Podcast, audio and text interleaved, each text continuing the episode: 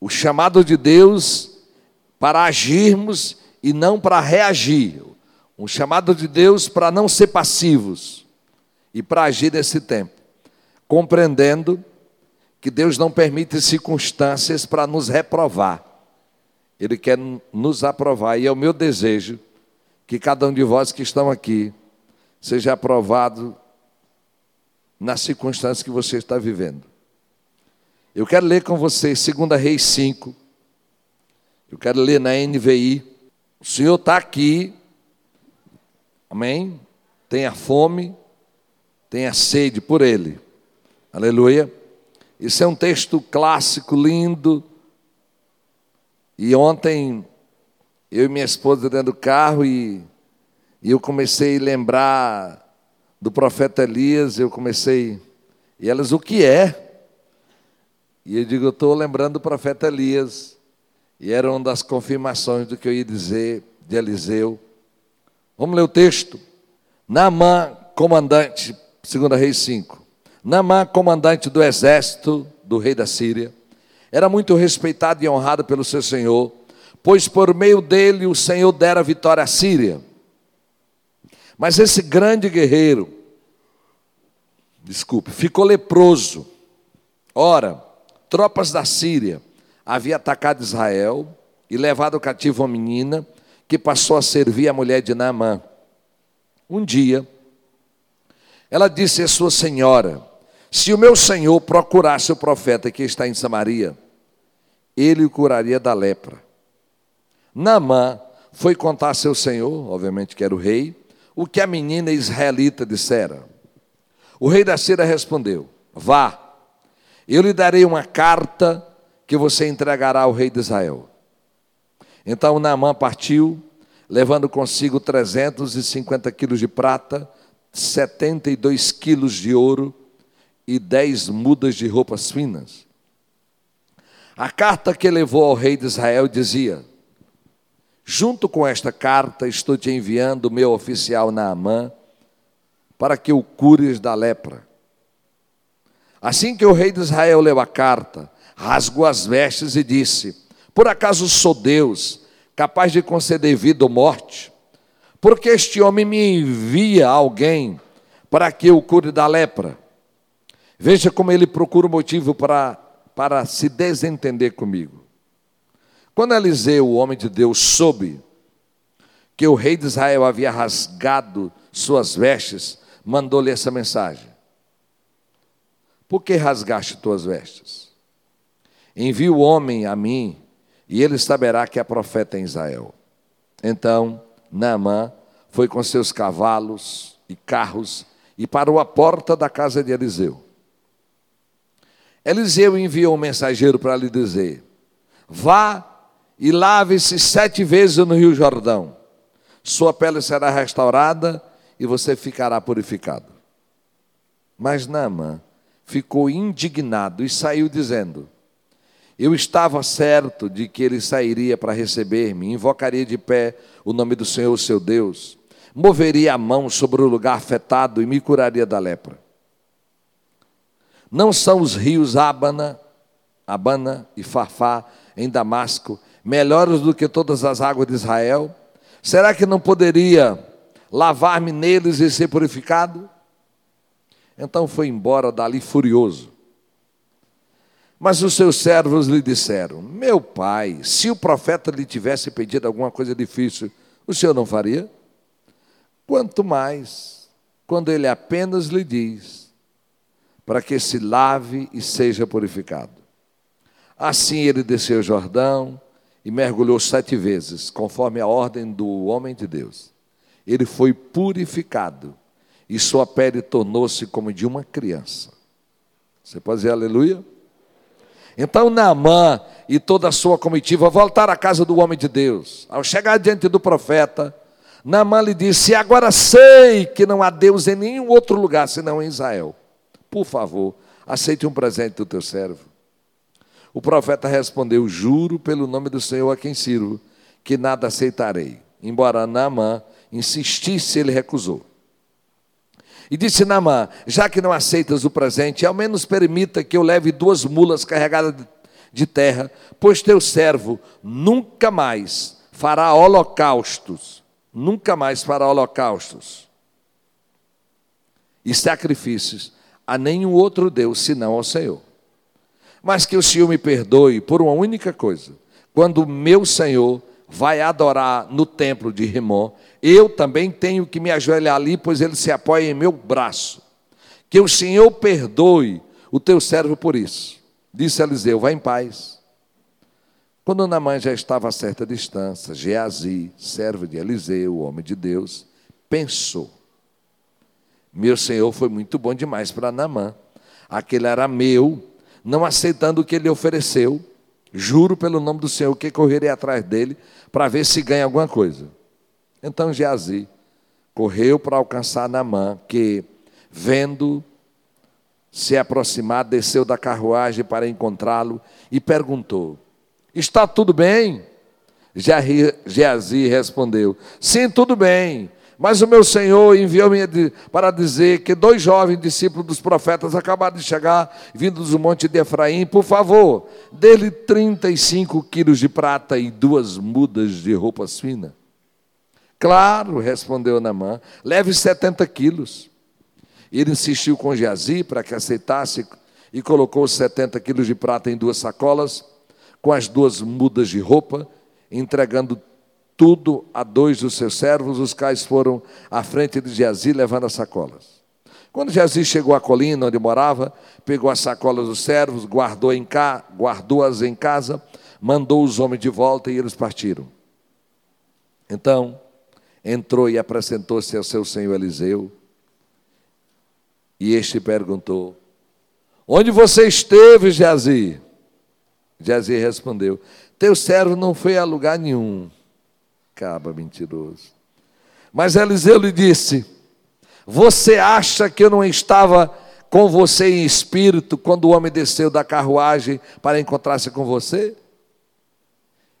Este não era o momento de aceitar prata, nem ouro, nem roupa. Diga comigo, igreja. Este não era o momento de aceitar prata nem roupas, nem de cobiçar olivais, vinhas das ovelhas, bois, servos e servas. Por isso, a lepra de Naamã atingirá você e os seus descendentes para sempre. Misericórdia. Então Geazi saiu da presença do Eliseu, já leproso, parecido com neve. Diga, Senhor, tenha misericórdia de nós. E o rototô, deixa eu orar um pouco mais. Papai querido, no nome de Jesus, quem está em casa e quem está nesse lugar, nós declaramos agora todo orgulho caindo por terra, toda incredulidade, declaramos a minha mente, a mente de cada pessoa, direcionada pelo Senhor. Senhor, eu quero declarar palavra de conhecimento, de sabedoria, revelação. Senhor, grita dentro de cada pessoa, na medida que nós estamos debruçando sobre a tua palavra. Povo de Deus, mulheres de Deus que estão nesse lugar. O texto narra como cinco pessoas lidaram com, com algumas circunstâncias na sua vida. Como cinco pessoas estiveram envolvidas nessa narrativa, tem outras, mas as principais. E cada um deles tem uma riqueza muito grande de como foram reprovados e aprovados. A primeira é uma menina que a Bíblia não diz nem que nome ela tinha. Essa menina era israelita, assíria. Dominou Israel e dominou por causa do pecado de Israel. E o general levou aquela menina para ser escrava. E ela foi ser escrava na casa dele. Na casa dele. E esse general tinha rançanize. E um dia aquela menina disse para a senhora dela: Ó oh, senhora, se, meu, se seu marido for lá em Israel, o profeta Eliseu cura ele. E o homem acreditou na menina e foi ao rei. O rei fez uma carta e mandou para o rei de Israel. Eu já preguei várias vezes sobre fé criativa usando essa menina. Mas, irmãos, essa menina tem algo forte. Eu digo que essa menina era capaz de crer, de entender que algumas coisas que estavam ruins na vida dela não era resultado da, do pecado dela especificamente. Que Deus não tinha permitido algo ruim na vida dela, porque Ele queria. Essa menina era capaz de separar aquilo que é uma vontade absoluta de Deus, perfeita vontade, para uma vontade permissiva. Ela estava ali não porque era um querer de Deus, mas porque uma nação tinha pecado contra Deus e ele tinha permitido. Nessa pandemia, irmãos, é possível que, possível que em alguns momentos nós nos chocamos e perguntemos por que algumas circunstâncias. Irmãos, se você vai conversando com os enfermeiros, é, chora o desespero de médicos, de todo mundo vê isso na televisão, de psicólogos, diante de notícias, ontem eu vi algumas delas. Por quê? Porque algumas pessoas boas têm morrido e quem tu queria que morresse não morreu. Com todos nós, gente, uma pessoa tão boa morreu e aquele irmão dele ruim. Irmãos, não é, não é questão de justiça. O mundo, nenhum país do mundo, nem toda a, a época de conhecimento, nunca algo chegou a todas as nações da terra. A Segunda Guerra Mundial não chegou, a peste bubônica não chegou, a, a, a gripe espanhola não chegou. Nenhuma doença no mundo alcançou todos os países como essa. Tem um chicote de Deus, tem algo que Deus quer nos dizer. E é possível, o que é que seu tio, o que é que sua mãe, o que é que sua mãe fez? É possível que não tenha feito nada como pessoa, mas somos debaixo de um mundo que está no pecado. E ah, mas por que, é que Deus não castiga só os ruins?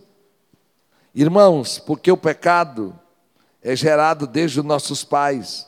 Muitas coisas acontecem não é porque Deus quer, é porque Ele permite, porque nós somos livres, irmãos. A humanidade é livre. E a gente gostaria que só acontecesse coisas boas, mas irmãos, talvez você não fez a maldade de alguém, mas tu é ruim também, irmãos. Talvez você não pecou no que alguém pecou, nós somos pecadores. E essa menina, ela é capaz de compreender que Deus não era mal, essa menina, irmãos, ela age com esse homem com coração perdoador. Ela sabe que foi ele que dominou Israel, ela sabe que foi ele que venceu Israel, ela era escrava na casa dele, foi para outro país com outra língua, com outra cultura, sem liberdade, e ela não odeia esse homem. Por quê? Porque ela compreendia que não era aquele homem responsável. Essa menina foi aprovada numa circunstância de vida muito difícil. O que tem gente guardando mágoa do pai, de um irmão, de um tio, de um líder, de uma pessoa, porque não aconteceu como ele acontecia. Lague de mimimi, de conversa fiada, seja aprovado, reprovado de coisa pequena. Diga, Senhor, me ajuda. Essa menina foi aprovada nessa circunstância, irmãos ela foi capaz de querer a bondade para um homem que para ela foi mal. Ela diz: Ê Senhor, derrama graça e cura com esse que está descendo. Irmãos, essa menina, na circunstância que vivia, ela perdoou e foi capaz de ter fé. Porque Jesus diz lá em Lucas 4, 27, que havia muitos leprosos em Israel no tempo de Eliseu profeta, todavia nenhum deles foi purificado, somente na mão o sírio, que nem judeu era. Irmãos, o texto é claro, a Bíblia não, não diz que Eliseu curou outro leproso. E por que é que curou aquele leproso? Como é que aquela menina sabia que Eliseu podia curar aquele leproso? Porque ela tinha visto Deus usar Eliseu noutras áreas. Sabe como é que você vai ser aprovado dessa circunstância? É crendo em algo que você nunca viu, mas Deus é capaz de fazer. Você é capaz de crer, irmãos, e a sua fé vai determinar muitas coisas. Há algo que você precisa parar. É quase como um dos maiores enganos que nós temos é que se chegou, não tem o que mudar. Não, irmãos, tem. A fé está em toda circunstância difícil. Eu vi pessoas quase achando como um determinismo. Não, a fé está aí. Ela teve fé para crer em algo que ela nunca tinha visto. Nesse é um tempo de você crer em algo que você não viu. Creia. Ah, mas não tem jeito, não pode. Creia. A maioria das curas de Covid era de quem nem sabia que a pessoa tá, qual era a doença da pessoa. Várias experiências.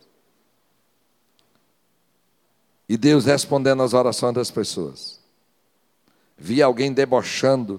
Por que é que não vai nos hospitais para que todo mundo seja curado? Irmãos, isso não tem na Bíblia. Tem dias que Jesus curou todas as pessoas. Mas a não diz que todas as pessoas serão curadas. Tem um fator determinante ou no agente da oração, ou na pessoa que está recebendo, num propósito. Então diga comigo, eu vou ser aprovado. Como essa menina foi aprovada. Essa menina teve um coração perdoador, não guardou mágoa de Deus, não culpou Deus e ainda fez o bem para aquele homem. Eu disse no culto da manhã, quando os evangélicos começaram a chegar, chegaram os congregacionais 1837, mas só de 1850 é, e cinco começou a chegar presbiterianos e depois batistas. E muitos lugares do Brasil foram empregadas domésticas, foram empregados simples, que na autoridade do nome de Jesus foram usados para pregar o evangelho, para ministrar cura na vida de alguém da classe média alta. E assim muitas pessoas foram se convertendo. Eu não sei quem é você, mas eu quero dizer que tem autoridade em você. Aleluia? Tem autoridade em você. Um casal da igreja foi fazer doutorado em outro país, na Europa.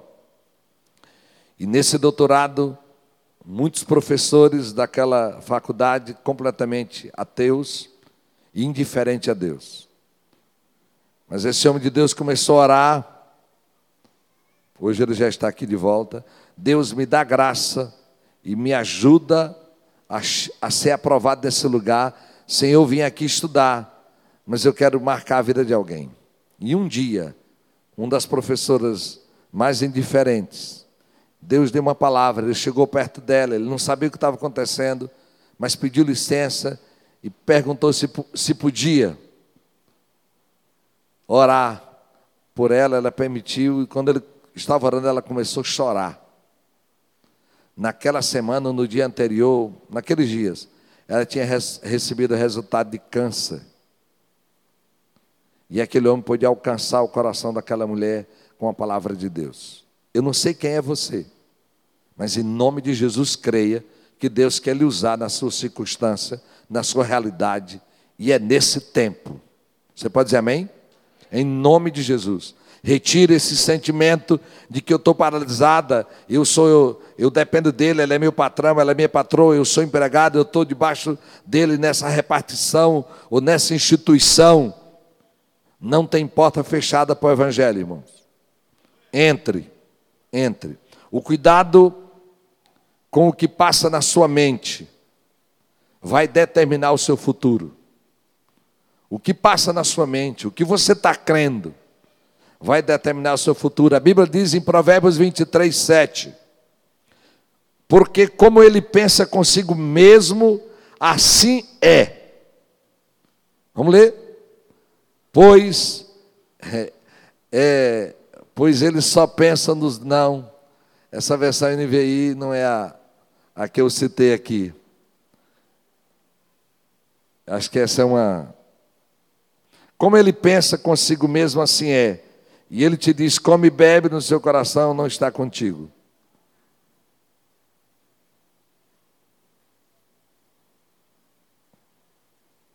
Tem algo errado aí, né, filho? Ou é comigo aqui? Diga comigo, eu vou ser aprovado, conforme o que determina na minha mente. Segunda pessoa desse texto é a versão que é diferente, o texto está correto. Segunda pessoa desse texto é Naamã, irmãos. Naamã não tinha nada de Deus, não conhecia nada de Deus. E na fé daquela menina, ele doente, ele vai ao rei, o rei escreve uma carta, e ele chega e vai até Israel. Chega em Israel, o rei, que é o terceiro personagem aqui, da nação do povo de Deus, desespera. Ele conhecia o poder de Deus, ele conhecia a Bíblia, ele conhecia a Bíblia de então, que era os primeiros os cinco livros ele conhecia. Gênesis, Levítico, Número, Deuteronômio, Josué. E Namã chega com a carta, o rei se desespera. Mas Namã é o homem desse, dessa, desse texto que foi reprovado em um protocolo. Ele chega na porta de Eliseu, porque Eliseu soube do desespero que estava lá no palácio, e mandou dizer para o rei: manda o homem aqui para que ele saiba que há profeta de Deus nessa terra. E ele chega, o que dá a entender é que Eliseu estava orando lá dentro, e toda a comitiva chegou na porta. E Eliseu nem sequer saiu para recebê-los. E disse: Vá se mergulhar sete vezes no Jordão. Namã entra numa crise grande, olha aqui para mim. Mas Namã entra numa crise porque ele tem um protocolo da religião. Ele tem um, um, um método mas, gente, ele não devia se sa sair, orar ao Deus dele, pôr a mão aqui onde está doente, a lepra. Cuidado, irmãos. O que Namã tinha visto lá, os religiosos fazer, ele agora queria que Eliseu fizesse. Cuidado que a sua experiência pode ser um impedimento para que o Senhor traga algo novo na sua vida. A maneira pelo qual você acha que Deus faz, ou vai fazer como fez um dia, pode ser um impedimento para aquilo que Deus quer fazer hoje. Eu vi uma grande crise aqui em Imperatriz. Os irmãos conhecem os costumes dos irmãos assembleanos, não é? E quando Randy Clark veio, é, Clark é um ministério de cura internacional e ele convida gente de todos os países. E, e a Assembleia de Deus é, tem uma roupa diferente. E, e quando fizeram o acordo, Randy Clark veio. Lá em cima do altar do templo central, estava um homem japonês com um rabo de cavalo, aquele cabelo amarrado, uma bermuda, lá em cima do altar da Assembleia de Deus. Mas sabe por que, é que aquele homem estava ali? Porque ele não tinha um protocolo da vestimenta mas ele tinha unção de cura sobre ele. Quantas mulheres andando que nós andamos na cidade ministrando cura em pessoas doentes, e elas todas de calças, e irmãs assembleanas na roupa delas. E eu sei que aquela dia de Deus dizer, eu tenho um protocolo diferente para usar alguém. Namã tinha protocolos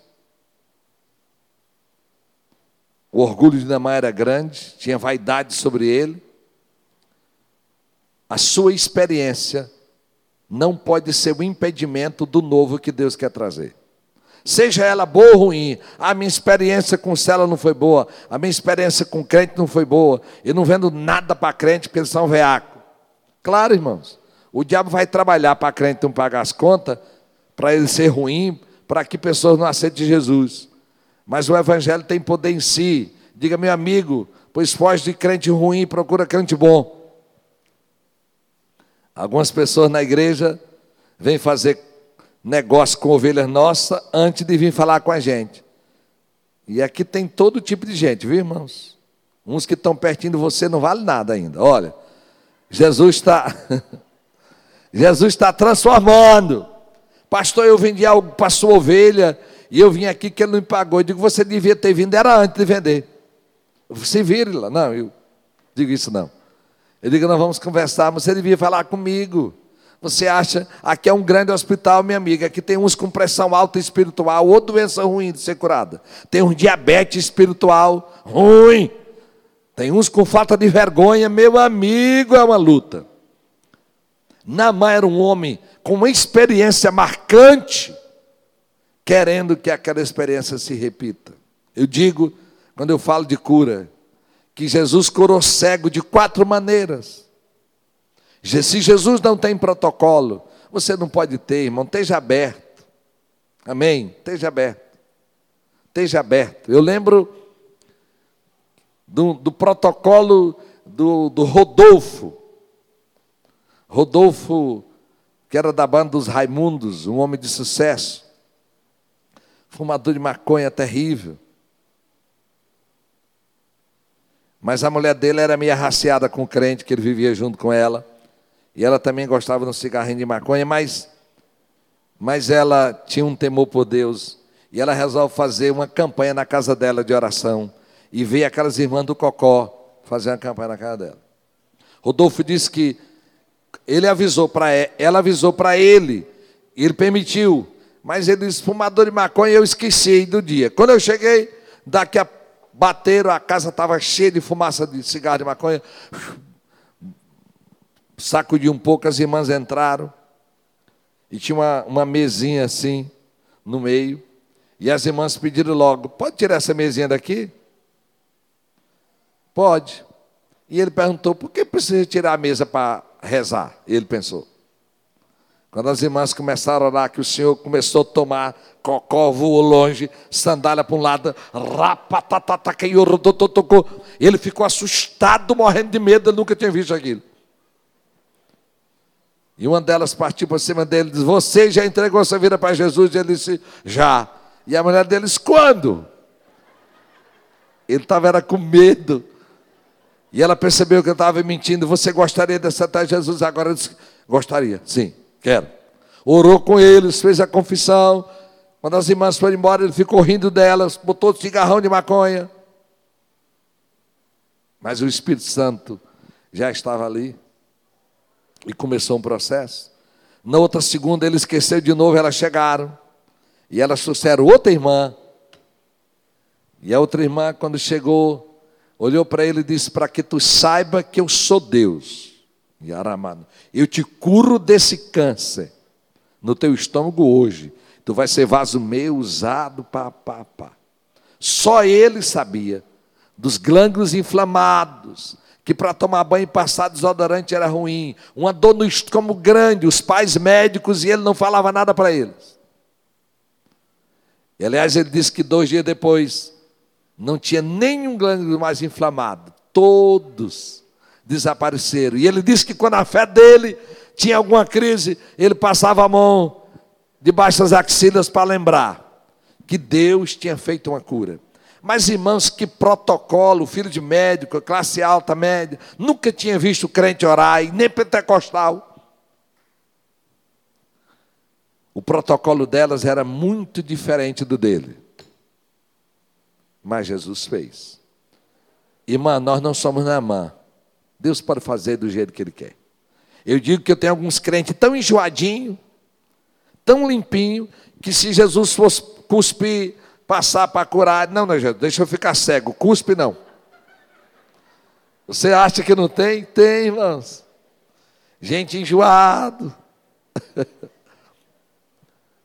Diga comigo, eu não quero protocolo. Eu quero, a, glória a Deus, eu quero a benção da cura, do favor de Deus. Por isso, irmãos, não estou dizendo para você sair por aí achando que todo mundo pode falar em nome de Deus, mas põe ouvidos para ouvir, porque talvez quem vai ser usado por Deus na sua vida será alguém muito simples, fora do protocolo. Eu já vi Deus usar bêbado. Pastor, como? Não sei, meu amigo. A Bíblia diz que ele usou uma jumenta. Pode usar bêbado. Namã é um homem que foi reprovado, mas foi aprovado na circunstância. Impressionante, irmãos, que Eliseu não, o profeta, desculpe, o profeta não o recebeu, o profeta Eliseu não o recebeu na hora, mas recebeu quando ele veio curado. E é impressionante que Eliseu não recebe dinheiro. Toda vez que eu leio esse texto, minha filha coloca aí o versículo 27. 27. Não, 26. Todas as vezes que eu, que eu leio o texto, não, é, é segunda reis. É o texto grande. Eu, eu botei a igreja para ler, liga comigo, não era o momento. Cadê? Onde é que está aí o texto? Oxente. 26, desculpa, meu filho, 26. Geazi foi receber o dinheiro. O profeta não viu ele recebendo dinheiro, mas viu ele na conversa. E Eliseu disse para ele: Este não era o momento de aceitar prata nem roupas. Olha aqui, irmãos. O povo de Deus vive, vive com dinheiro. Mas tem hora que não é para receber. Você que está em casa, por favor, nós não somos adeptos da teologia da miséria e nem somos de uma teologia enganosa chamada franciscana. Nós não somos também da opulência, da ganância. Não, não. Mas tem momento, tem lugares, irmãos, que nós não vamos receber nada. Porque não é para receber. Quantos palácios e quantas reuniões de poderosos eu já fui e Deus disse: não coma aqui porque essa mesa não é minha. E Deus manda comer de outros lugares. Não o prefeito atual de Imperatriz, não. Outros prefeitos passados.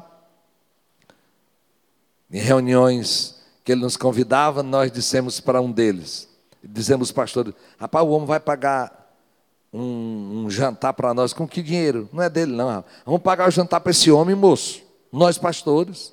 Cada um paga o seu e paga do homem, é baratinho. Cuidado, irmãos. Não, não tenha medo de doar. Naamã estava certo e Eliseu também estava certo. Não era, não era o momento de receber, mas não use esse texto para dizer que quem é de Deus não é para receber, não, que você está enganado. Não era naquela hora. Tem pessoas que nós não vamos receber. Ok? Você não sabe as propostas que chega. Não. Pode levar consigo. Eliseu foi um homem aprovado. Aleluia.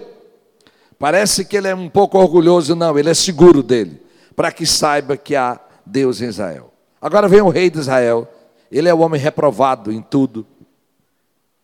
É o homem que conhecia o Senhor, conhecia, conhecia o que Deus era capaz de fazer, e esse homem foi reprovado naquela circunstância, ele sabia onde Eliseu estava, Eliseu tinha uma escola de profetas, ele sabia que Deus podia fazer alguma coisa, e ele se desesperou.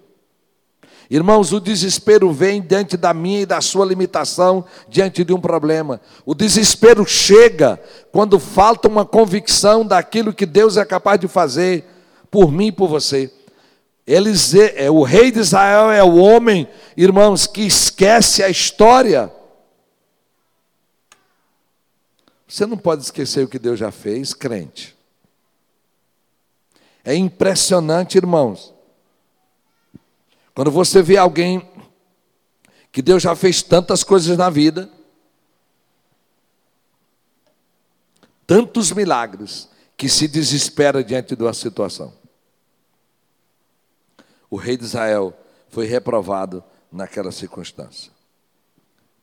Quanto mais vida com Deus, mais autoridade vai lhe acumulando. Quanto mais vida com Deus, mais autoridade naquilo que Deus é capaz de fazer. Quanto mais, irmãos, você vive na presença de Deus hoje, mais garantia você terá que Ele fará algo na sua vida amanhã. Aleluia. E hoje pela manhã, é, quando Deus trouxe um texto para o último personagem, que é Geazi. Geazi é o homem que eu imagino que nós estaríamos estudando hoje o que Deus fez pelo profeta Elias, o que Deus fez pelo Eliseu, que deu, fez milagres o dobro de Elias, é possível, irmãos, que hoje nós estivéssemos estudando que Geazi fez o triplo do que Eliseu fez. Mas ele entra para a história como alguém que cobiçou. Ele era ajudante do profeta e ele e diz que ele pensou, mas rapaz, meu senhor não aceitou nada. Não. Eu hoje, lendo o texto, eu pensei assim, ele podia ter chegado no profeta e disse, profeta, o senhor não aceita, mas eu posso aceitar? E ele mente descaradamente. Mente para Namã. E ele esqueceu de algo que a Bíblia diz, diz lá em Êxodo 20, 17. Não cobiçarás. E eu fui para o dicionário, irmãos, de novo para ver. A cobiça é, é desejar ter aquilo que é do outro. Você pode se alegrar com o que o outro tem e pode orar a Deus para você ter. Isso não é pecado. Mas o cobiçar é desejar o que alguém tem, é, é sofrer porque você não tem e o outro tem. A Bíblia fala da mulher, quem cobiça a mulher do outro termina adulterando, quem cobiça o que o outro tem começa, começa a trabalhar para pecar. Cobiçar tem a ver com querer ter algo que não lhe pertence. E hoje eu lembrei muito de Mike Murdock. Se você já me viu pregando aqui, está comigo há um ano, você já deve ter citado isso. E eu, eu não posso lhe dizer a totalidade das vezes que Deus já me ensinou algo através dessa frase. Que quando uma pessoa luta, trabalha para ter algo que Deus não quer lhe dar, você perde até o que Deus já lhe deu. Geazi trabalhou para ter algo que Deus não queria lhe dar e perdeu até o que, o que ele já tinha. Ele era discípulo do homem, tinha saúde, pegou a doença do homem para ele. Diga comigo, eu só vou querer o que Deus quer para a minha vida. Irmãos, nessa esperteza que nós vivemos hoje, do mundo é dos espertos, cuidado. Quem luta para ter o que Deus não quer lhe dar, pode perder até o que Deus já lhe deu. Não arme, não manipule, por favor. A Bíblia diz que Lúcifer era anjo de luz e desejou ser uma coisa maior. Desceu de lá, perdeu o que era. Adão, irmão, tinha dos lugares mais abençoados da terra. O paraíso era tão o jardim do Éden era tão especial. E Adão comeu algo que Deus disse que não era para ele comer. Irmão, ele podia comer todas as comidas. Só tinha duas que ele não podia comer. E ele comeu, o lugar era tão especial que uma espada circulava ao redor e um anjo para que ele não entrasse lá. A Bíblia fala a história de Sansão. Podia escolher todas as mulheres de Israel, ele era um homem separado por Deus, com um dom extraordinário, com a unção que Deus tinha dado a poucos homens na história, como ele nenhum mas ele queria Dalila porque queria. Perdeu o que já tinha. Geazi quis ter algo que Deus não queria lhe dar e perdeu o que ele já tinha. Diga comigo, Senhor, eu só quero o que o céu quer para mim. E parece, irmãos, que em alguns momentos você duvida, ou a gente duvida da bondade de Deus, da generosidade dele, do amor de Deus. Parece que a gente acha que Deus é ruim, que Deus não quer o meu bem. Acorda, crente. Ele quer te dar mais do que tu mereces. Ele quer te abençoar mais do que você imagina.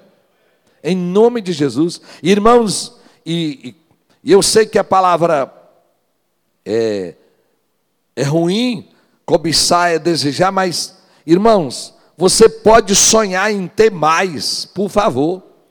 E Deus quer lhe dar mais, para você doar mais, para você abençoar mais.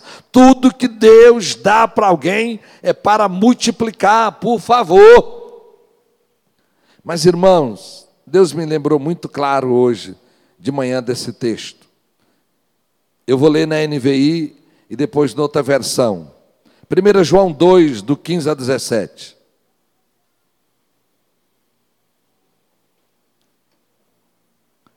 Cuidado quando você se torna birrento,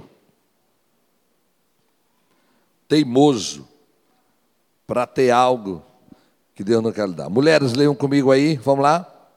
Não ame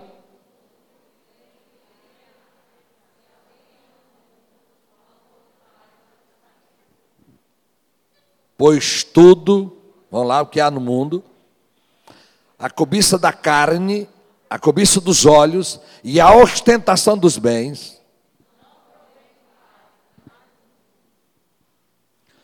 O mundo e a sua cobiça passam, mas aquele que faz a vontade de Deus permanece para sempre.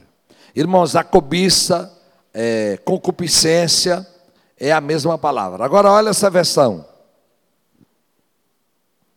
Bote a nova, meu filho. Eu vou ler aqui. Um, é, a outra versão que eu achei diz assim: Não ame este mundo, nem as coisas que ele oferece. Pois, pois quando ama o mundo, o amor do Pai não está nele. Porque o mundo oferece apenas o desejo intenso por prazer físico, o desejo intenso por tudo que vemos e o orgulho das nossas realizações e bens. Isso não provém do Pai, mas do mundo. E o mundo passa, e com ele tudo que as pessoas tanto desejam, mas quem faz o que agrada a Deus vive para sempre. Aleluia. Irmãos, bote o versículo 16 aí. Irmãos, que coisa extraordinária a habilidade dessa, dessa paráfrase, dessa versão. O que você tem é para quê? Geazi queria para quê? Eu sei, irmãos, que o, nós vivemos em um mundo que alguém trata alguém pelo que veste, pelo que possui. Um mundo que trata as pessoas por aquilo que elas têm. E o mundo de Jesus, as pessoas são tratadas por aquilo que são e não por aquilo que têm. O mundo aqui, irmãos, é a estrutura pecaminosa. Mas em nome de Jesus, que Deus ajude a mim e a você a ser aprovado. Porque a vida é só comparado com a eternidade são poucos segundos. Tudo aqui vai passar, irmãos. Mas duradouro eterno para sempre é a nossa eternidade com Deus. Em nome de Jesus é tempo de sermos aprovados em cada tempo, em cada idade que nós estamos vivendo, nós vamos obedecer a Deus sabendo que o determinante para que amanhã nós sejamos próximos, abençoados, felizes e realizados é estar agradando a Deus hoje. Então é hoje que nós temos para ser aprovado nas circunstâncias que temos. Eu não sei se você nesse texto é Geazi, se você é a menina, se você é o rei de Israel ou o profeta Eliseu. Mas Deus nos chama. Espero que não tenha nenhum Geazi aqui, amém? Em nome de Jesus. Esse é um tempo de sermos aprovados para a glória de Deus.